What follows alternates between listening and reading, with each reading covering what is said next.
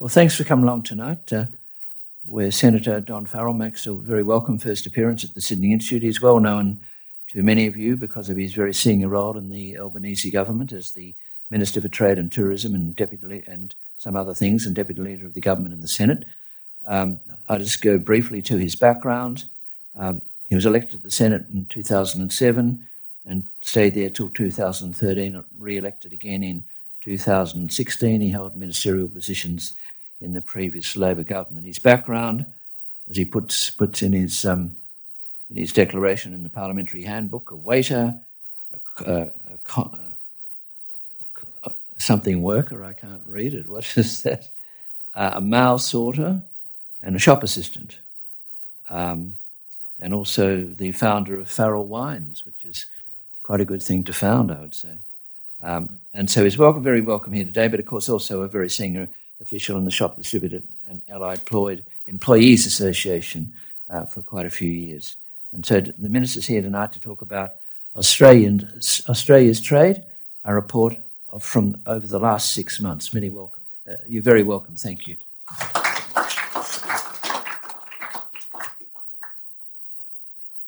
Just grab a little glass of water.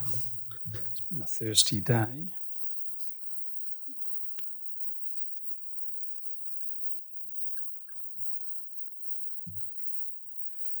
All right. Well, thank you for that uh, very kind uh, introduction, uh, Gerard. Um, um, I should acknowledge that uh, the traditional owners of the land on which we meet, and I pay my respects to their uh, elders past, present, and uh, and emerging. Um, I bumped into Gerard at a bookshop in Melbourne some years ago, and in fact, he invited me on that occasion to come and speak to the Sydney Institute.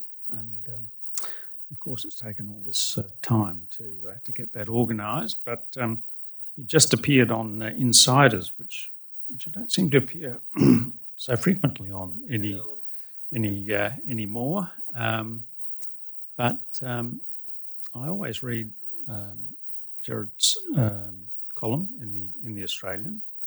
Um, I don't always agree with it, and uh, you know He's probably not flavour of the month in certain sections of the Labor Party.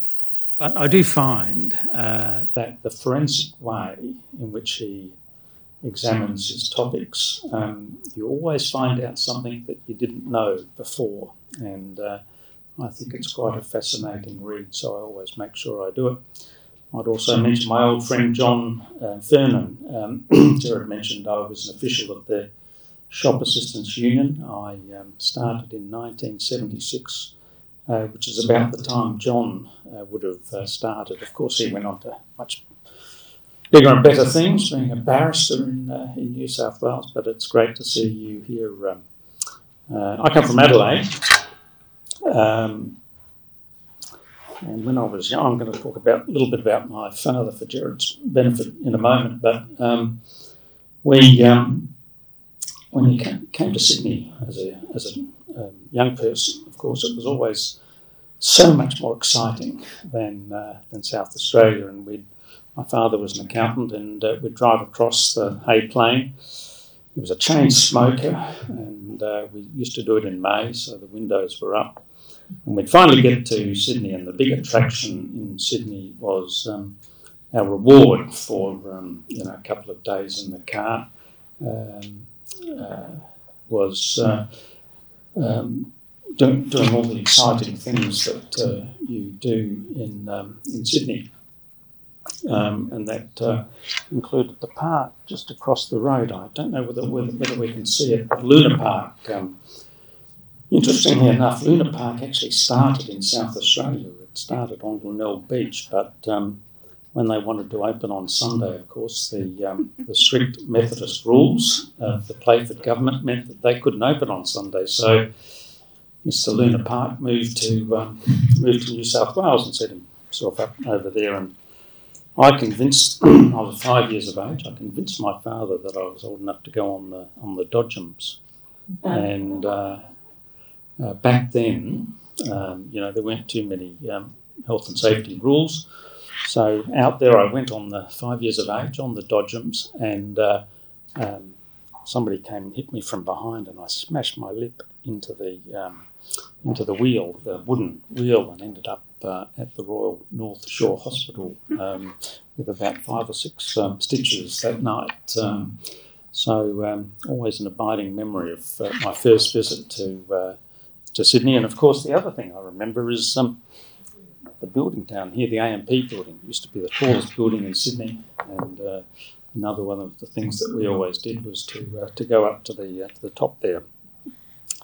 Um, so um, I will talk a little bit, uh, as I say, about um, the, the, Shop Assistants Union. Um, the Shop Assistants Union is known to be a right wing um, union in this uh, in this country, but um, during the war, the Second War, the communists in South Australia um, it's not a very familiar term anymore to most people, um, but the communists got control of the Shop Assistants Union.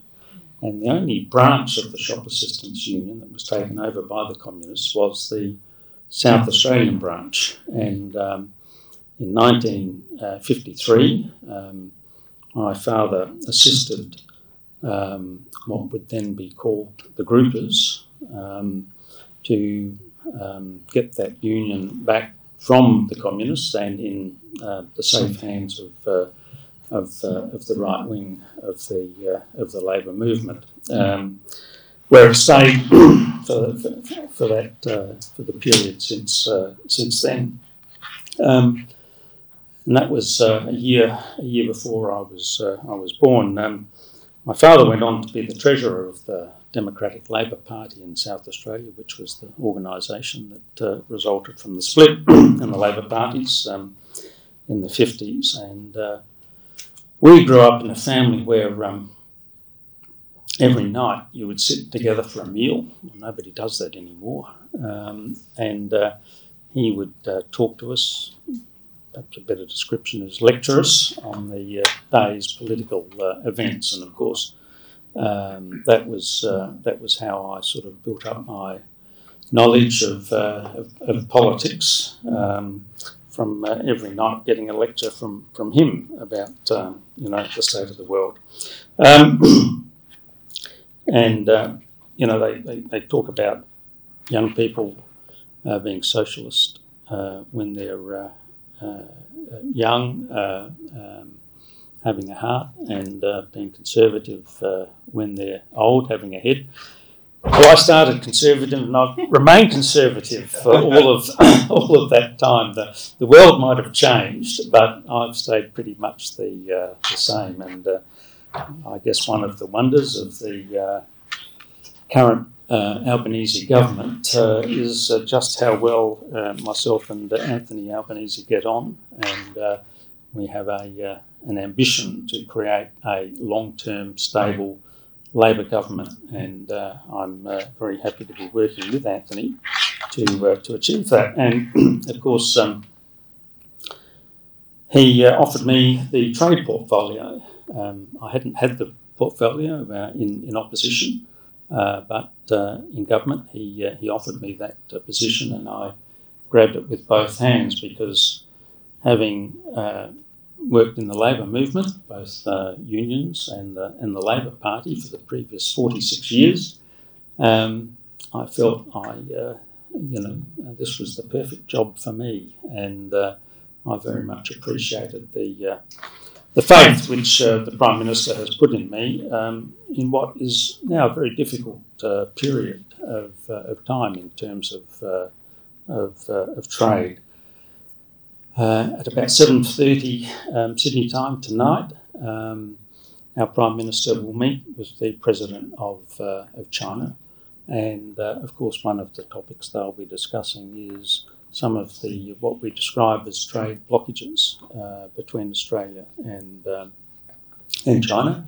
Uh, with a view to trying uh, to resolve some of the disputes that that we have with that country. Um,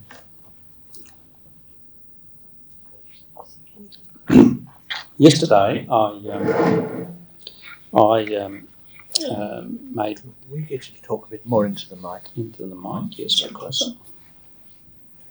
Here we go. How about that? Does that sound? Yeah, actually, yeah, I can tell that that's a lot better.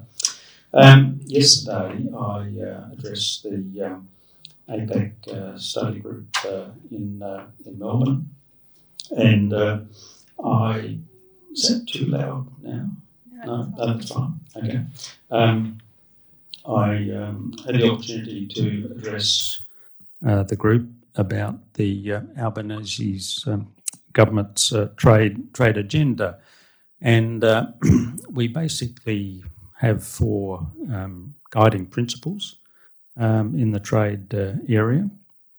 Uh, the first one is diversification, um, and then secondly, defending a rules based system particularly uh, using um, the resources of the uh, World Trade Organization. Um, and then diversifying the range of products that we, we sell, and particularly looking um, forward to the uh, uh renewable industry. And finally, um, making sure that the benefits of trade are shared fairly um, throughout the, uh, the Australian uh, community. Um, the uh, current American uh, trade uh, ambassador, Katherine Tai, describes um, that as being worker centric uh, trade agreements. Um, and we're all familiar with some of the problems that the United States has had in terms of its uh, free trade uh, agreements post the um, 2016 election of, of President Trump. Um, why are we talking about uh, diversification? Well, um, as we've seen over the last couple of years, um, we've had all of our eggs in the China basket, um, and that's proved to be uh, very problematic. We're not the only country to um, experience uh, trade blockages uh, with China. There's lots of other countries uh, who now, I think, see that diversification is the uh, is the way to go in terms of your trade uh, trading arrangements. And so, um, what we've done since we've uh, come into power is try and look at additional places where we can sell sell our products. Um, the four items that uh, were the subject of uh, trade uh, blockages in particular were wine, uh, barley, meat, and of all things, crayfish. Um, they were all banned and they, they, they, are valued at about $20 billion a year of lost trade that we used to deal with, um, with China. Now, there is a paradox in our relationship with China because despite all of those trading blockages, um, China continues to be, by a long way, our largest uh, trading partner. Um, a combination of um, uh, shortages of goods, high prices, and the uh, war um, in uh, Ukraine, Russia, um, has pushed up the value of those uh, of those products to, uh, to record levels. So, on the one hand, um, China is stopping us purchasing, or sorry, um, China has stopped buying um, a range of the products I just mentioned before. On the other hand, they're buying and paying more uh, for a range of uh, a range of other products. Um, part of our strategy with uh, with China is to try and stabilise the relationship, and of course, that's um, part of that process will be begin tonight when. Uh, uh, our Prime Minister and uh, the, the Chinese President meet. but um, we um, have a strategy to try and um, diversify. And uh, when we came into office, there were two agreements that had been negotiated. Uh, one involved the uh, United Kingdom, the other one involved uh, India. Um, both of those agreements uh, offered uh, new opportunities for Australian companies to sell their products into uh, a range of companies at a lower price. So we became more competitive in those uh, in those markets. Unfortunately, uh, the previous government didn't get around to approving those uh, agreements uh, before they, they lost office, and so that job has, uh, has fallen to me. So, on the first opportunity that uh, we had, which was uh, in early August, we resubmitted the agreements to the Treaties um, Committee. So, the process is the Treaties Committee has to examine them, give Australians an opportunity to say yes or no uh, as to whether they want this agreement, um, uh, bring, bring back a report. Uh, that report will come down in the next couple of days on both the UK and, uh, and India. And on the basis that uh, the committee um, will, will give the tick to both of those agreements, um, I've got legislation ready to go next Monday. And hopefully by the end of next week, Australia will have approved both those new, new agreements. Um, so um, a very positive step in in our uh, in our relationship uh, with those uh, with those countries, and obviously giving uh, huge benefits to Australian uh, producers um, in terms of new opportunities, um, so that we we begin that diversification process. In addition to that, um, we've got two new agreements that we're uh, we're negotiating one with the uh, European uh, Union and the other one with the United States and a range of other countries in our, uh, in our region. Um, the EU one is important. We started that process uh, in 2018, so four years ago. Um, we actually started before New Zealand, uh, but because of our problems with, um, in particular, France over the issue of uh, submarines, um, New Zealand was able to get the jump on us, and uh, they now have an agreement uh, with the EU, um, and we're playing a little bit of catch up. Why is the EU so important? Well, just like us, they've realised that um, they've had all the eggs in the China basket. Um, and when you look at the issue of um, particularly critical minerals, which are going to be essential for um, uh, the electric vehicles of the uh, of the future. Um, they want to make sure that there's a range of countries that they can purchase from, and not simply be limited to to, to buying product from uh, from China. So they're looking to uh, to Australia. It's obviously a huge market, uh, 450 million uh, people, an economy worth 23 trillion dollars. Um, with the we, we were able to very quickly resolve the issue of uh, of the submarines. It, it was expensive, um, almost uh, six billion dollars to, uh, and we didn't get a single single submarine. Um, but also, the other impediment was the attitude of the previous government to the issue of, uh, of climate change. Um, and of course, uh, on coming to office, the government made a commitment uh, uh, in respect of 2030 and then also 2050, and that was very well received in uh, in uh, in uh, Europe amongst uh, the, the, the countries of the uh, the EU. Um, again, I'm confident that um, by midway through next year, we will um, be able to ne- negotiate and finalise an agreement with the EU that'll give us access to a to a massive new market um, there are still some um, difficult issues to be resolved. Um, this issue of uh, geographic indicators. Um, um, um, the Italians and uh, the Greeks are particularly keen uh, to get some of the terms that they consider to be theirs uh, restricted from use in Australia, and that's obviously a, a difficult uh, dif- difficult issue for Australian producers. But we're working through all of those uh, problems, and we'll continue to uh, negotiate uh, in good faith. Um, one of the big advantages that we've got, um, for instance, that New Zealand didn't have, is this issue of um, critical a- access to critical minerals. Um,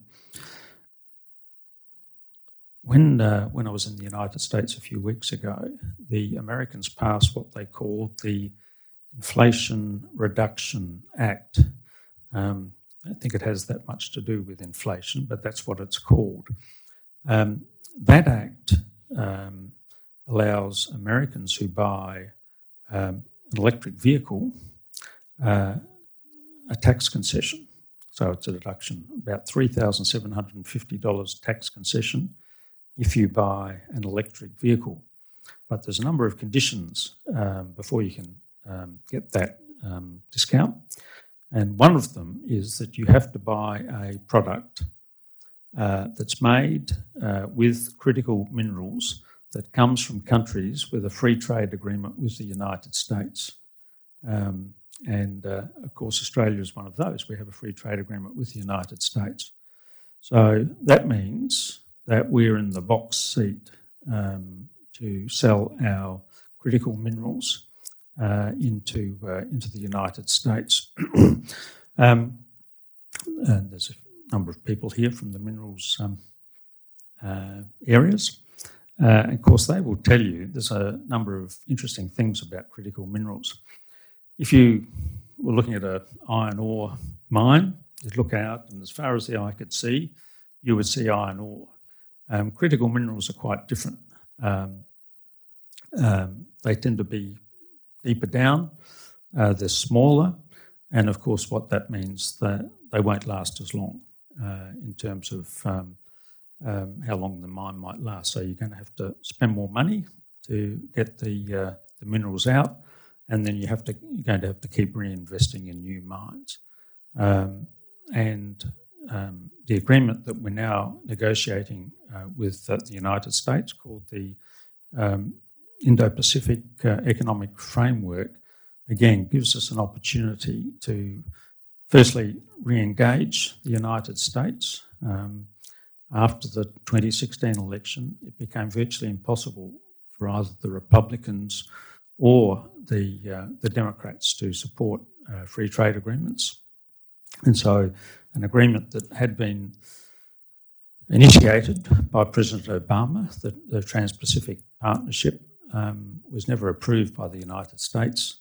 This Indo Pacific Agreement um, gives the United States an opportunity to re engage in Asia because nearly all of the uh, ASEAN countries have uh, signed up to the, uh, to the agreement um, and gives us an opportunity to uh, discuss with the Americans about greater investment, um, particularly in our, uh, in our mining um, industries. Um, so there, there, there, are a range of uh, agreements that uh, either we're in the process of uh, implementing through the uh, through the Parliament, or in the process of negotiating. And I think both of those new agreements, the EU agreement and the um, the um, Indo-Pacific agreement, we'd hope to finalise those by the middle of of next year. Um, having um, uh, but both of those agreements, of course, have the opportunity to deal with what um, we call the transition. So um, we've in the past been um, a conventional energy superpower. We export um, huge amounts of uh, of uh, coal, of gas um, to um, our uh, our trading partners.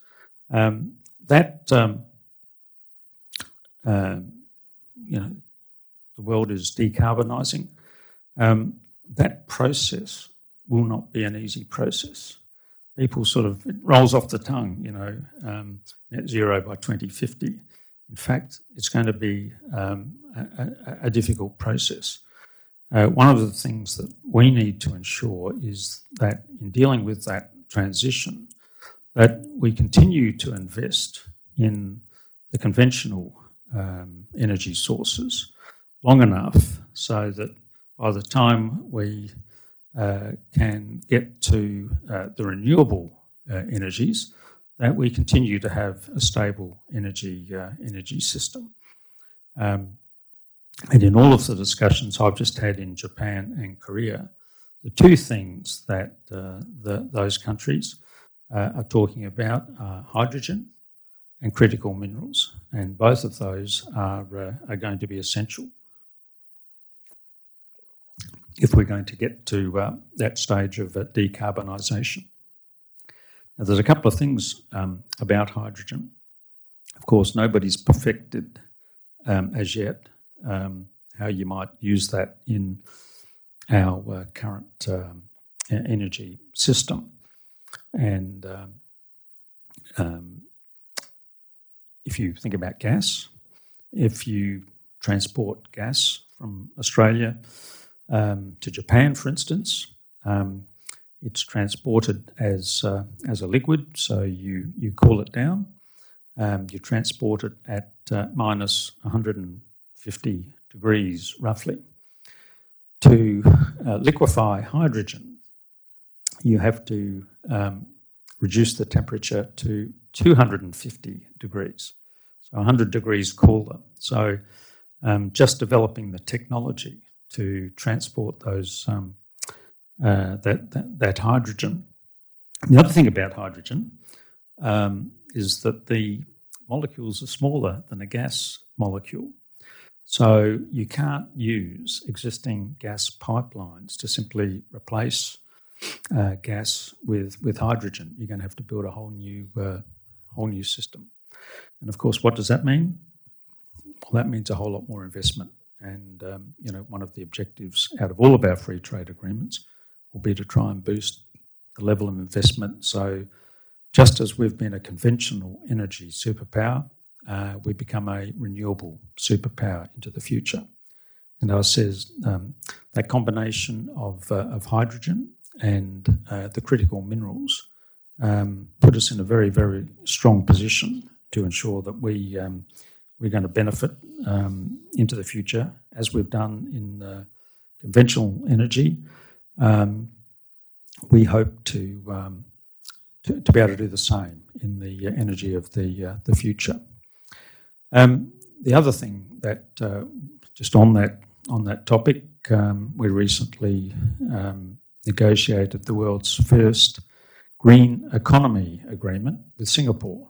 So um, Singapore is is leading uh, leading the way in terms of uh, decarbonising uh, their economy. Um, there's a company called Sun Cable um, that's currently in the process of negotiating with uh, with Singapore about building um, a connection between Darwin, where they'll use um, solar panels uh, to produce uh, electricity. That's then sent all the way to Singapore. Um, so not only will be will be um, supplying um, that new energy in a traditional way, um, we're going to be the if, if this comes off, and there's every indication that it will, um, we'll be the main supplier of, um, of renewable energy to uh, Singapore into the, uh, to the future. Um, we've also established a, a, a, task force, the 2040 task force, to bring government, industry, unions, community representatives together um, to think about opportunities in trade, but also um, to make sure that we bring the, the community along with us. Um, in the past, there has sometimes been a sense that not everybody has shared in the benefits of free trade uh, agreements, that some sectors have uh, uh, have suffered more than uh, more than others. Um, and so, part of my my uh, task is to make sure that as we negotiate these new agreements, as we bring them uh, into force, uh, that we explain it to the Australian community uh, and that we bring them along with us. Um, and again, that's something that the Biden uh, administration is doing in the United States, and that's what we want to do uh, over here. Um, the other area that um, is an opportunity for us is to uh, embrace uh, uh, First Nation voices and to ensure that they participate in the um, uh, trading arrangements uh, into the future. And there are a number of agreements uh, in place um, that give the opportunity to First Nations peoples to be involved in that trade uh, in those trading arrangements.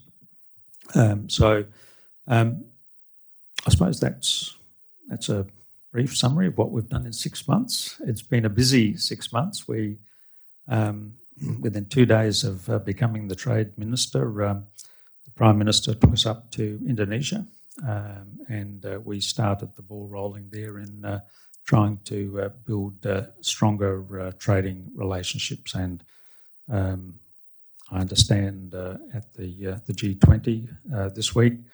Um, the Indonesian president wants the Australian Prime Minister to be uh, standing uh, right next to him because we were one of the first countries to, or we were the first country to commit to uh, attending the uh, the G20. So thank you for the opportunity for um, going through those uh, trading uh, arrangements, and very happy to ask answer any questions that you might have.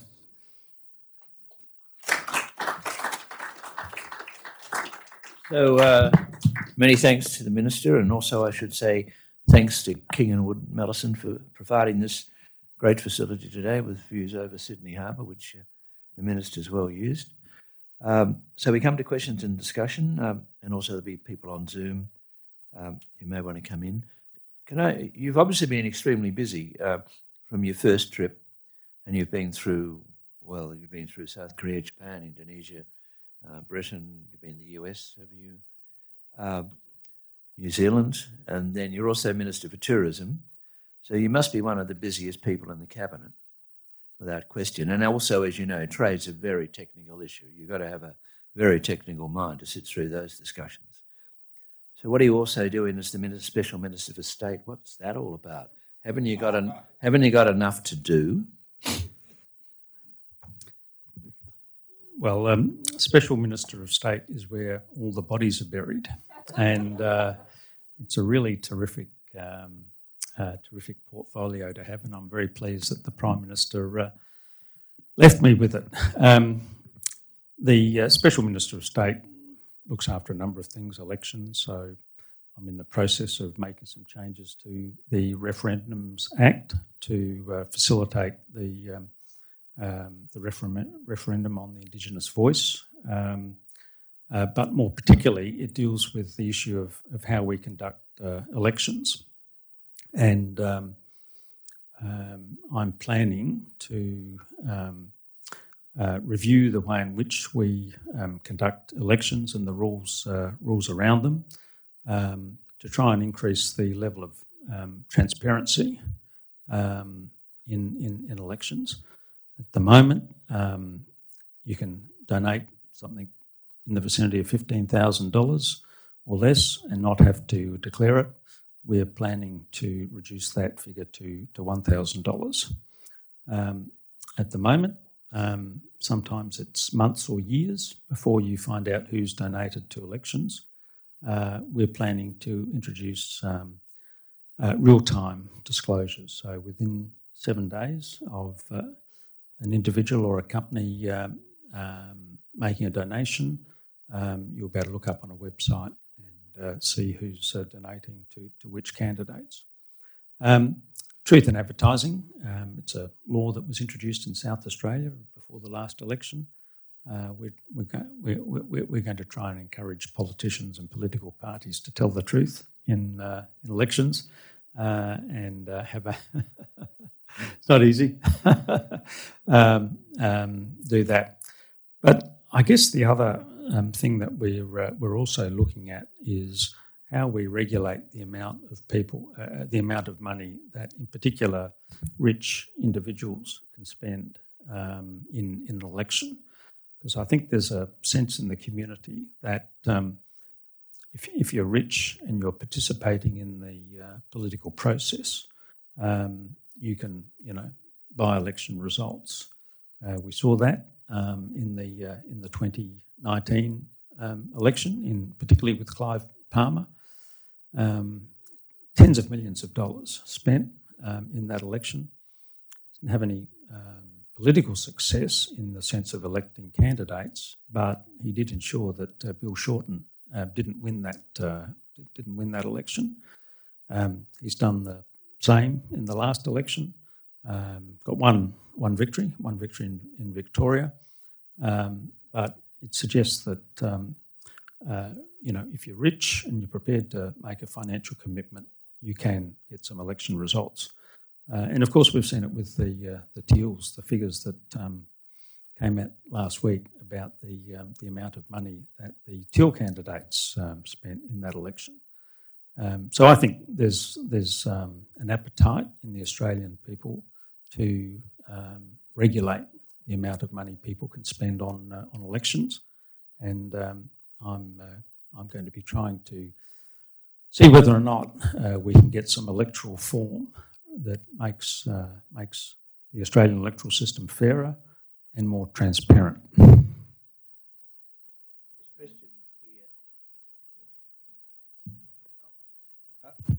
Thank you. Would that um, include regulation on the amount of money that organisations who are spending members' money um, is, is able to be deployed in the interests of their political objectives? Look, I think I think if we're going to go down this track, there has to be um, a regulation across. Um, I assume you're talking about unions there, uh, but um, look, there, there's going to have to be um, I, I, I think, some sensible discussion. I don't want to preempt the discussion at this stage, uh, but I, I, think we're getting to the point where um, there, there, needs to be a, a, regulation on how much people can spend in elections. Many of the state governments have, have, have done this, um, and um, I want to try and progress that uh, that issue.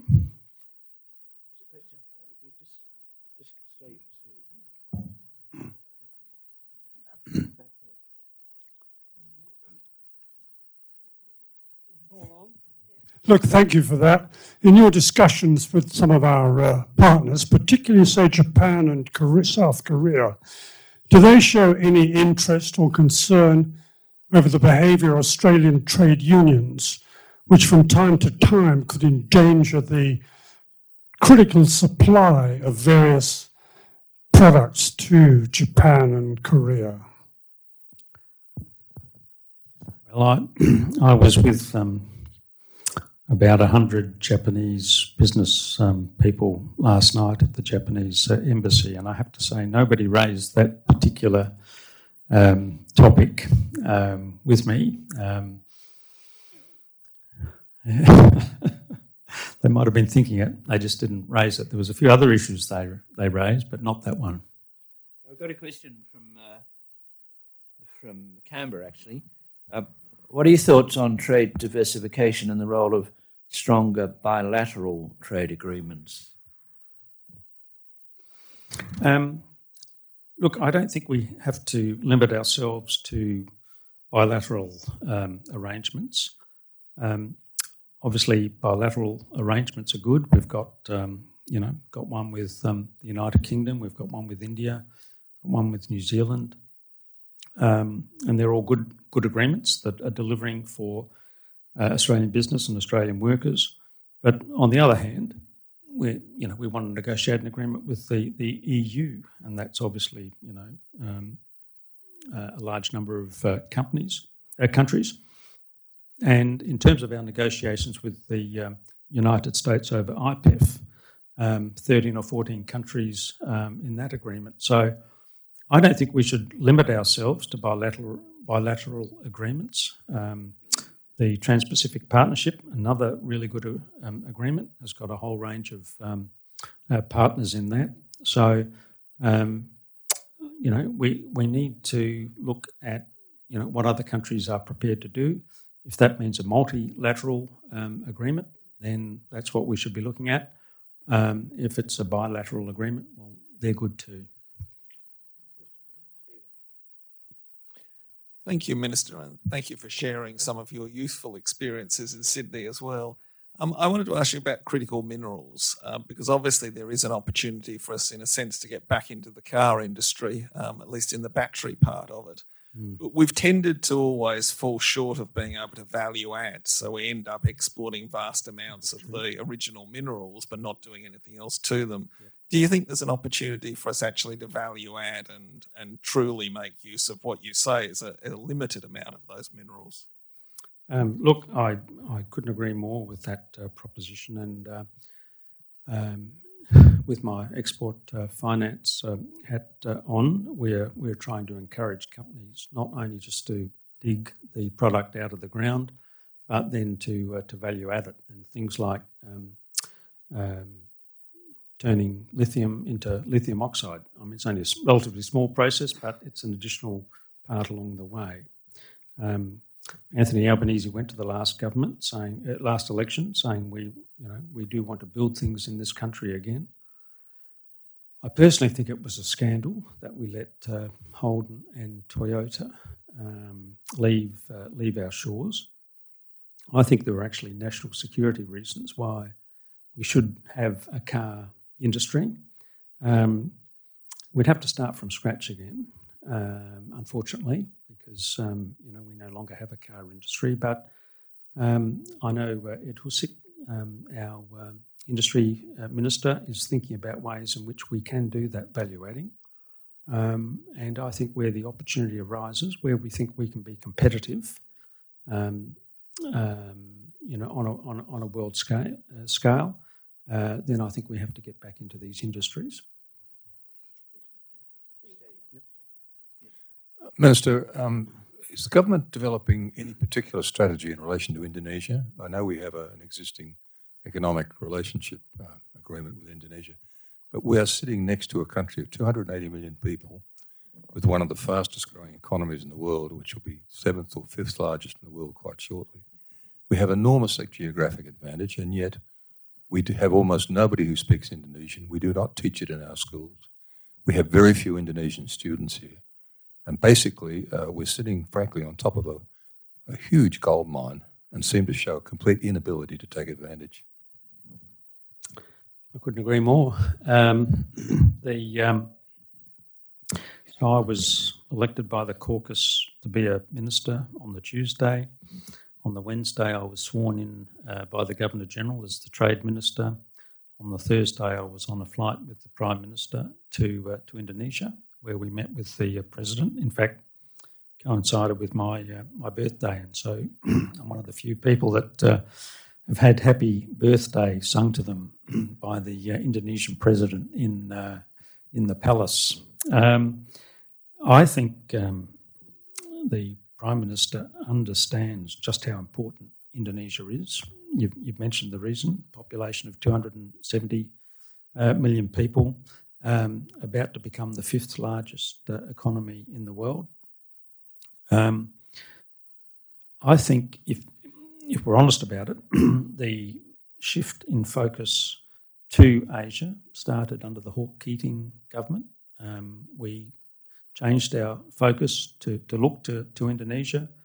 Um, but in the in you know after um, Prime Minister Keating lost, then we lost that focus. Um, I think under this government, you'll find that we are refocusing um, on uh, on Indonesia. Um, they, of course, are very interested in our critical minerals. Um, they have some ambitions to be leaders in the uh, electric uh, car industry. So obviously we can have some discussions with them. Um, but look, I, I, think there's a whole range of areas where we can improve our trading relationship with Indonesia, and it's one of the things I'm going to try and do.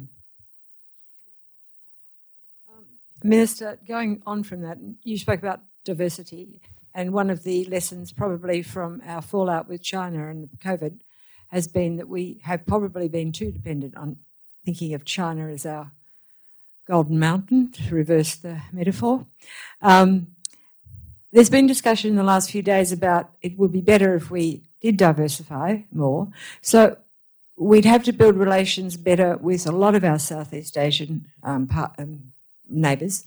What are the focuses on in that in terms of who? But also, trade is about they need what we have that sort of thing. So, what are the areas that will grow with that kind of development with our neighbours?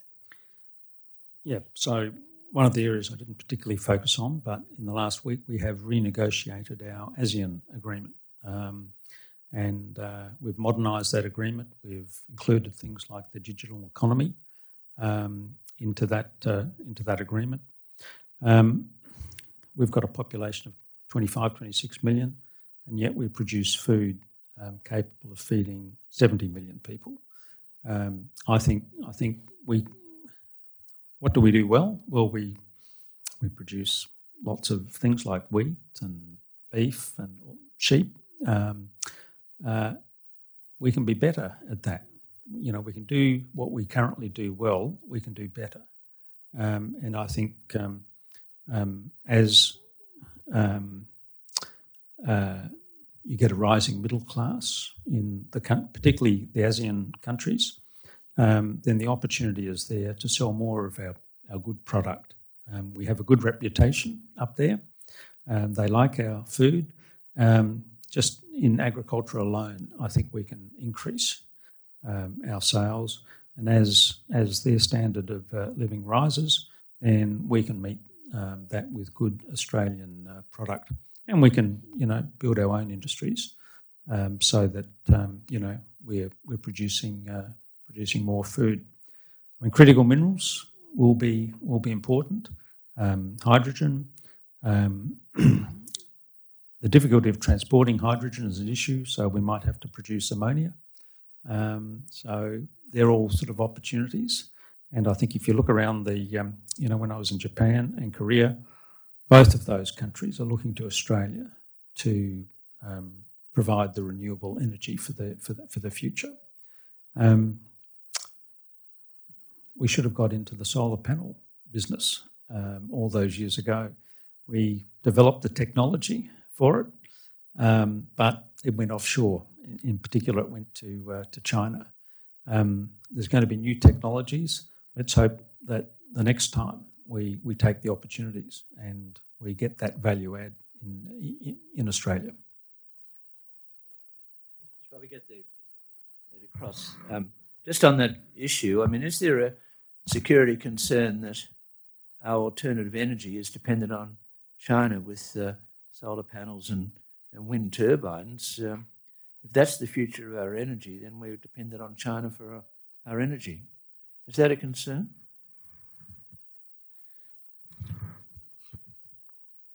Um, look, um, the whole world is looking at diversification at the moment. Um, we have to look at um, ways of ensuring that we continue um, to be able to sort of develop our renewable um, industries, and uh, part of that part of that process will be looking at other other methods to um, um, to access those uh, those products. We we believe in diversification. There are now opportunities um, to do that, and we'll be looking at those into the future.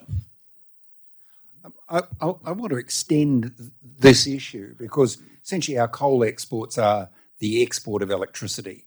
Um, we deny ourselves the right to produce electricity, yet we, we sell it to an economy predominantly in China um, which doesn't love us, doesn't care for us, and has de- demonstrated um, its preparedness to take punitive action when it thinks it's in its issue, in its in its interests.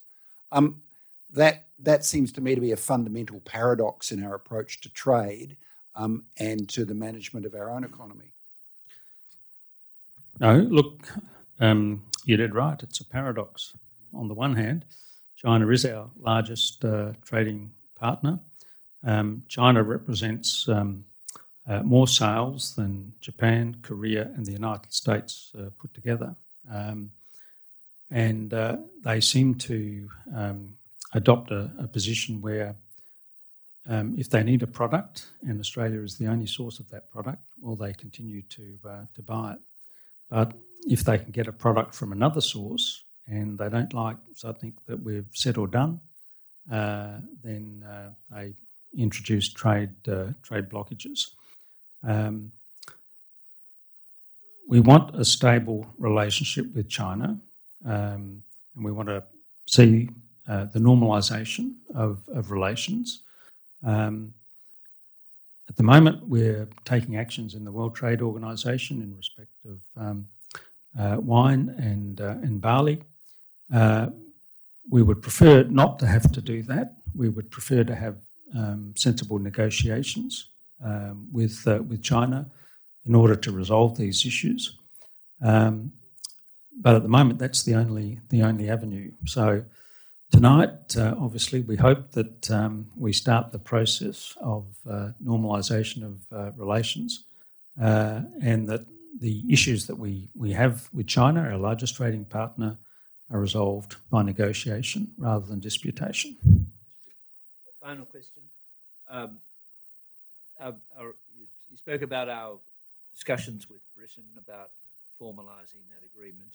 Is there any conflict between that ex-Brexit and our discussions with the European Union, or can you can the nation of Australia overcome that kind of division in Europe? Um, look, there's no there's no conflict, and um, um, we were very quick off the mark to um, negotiate um, a free trade agreement with the uh, with the United Kingdom. Um, in all of my discussions with the Europeans, um, they've not once said, "Look, you know, there's a problem because you've got uh, uh, a um, free trade agreement with uh, the United Kingdom."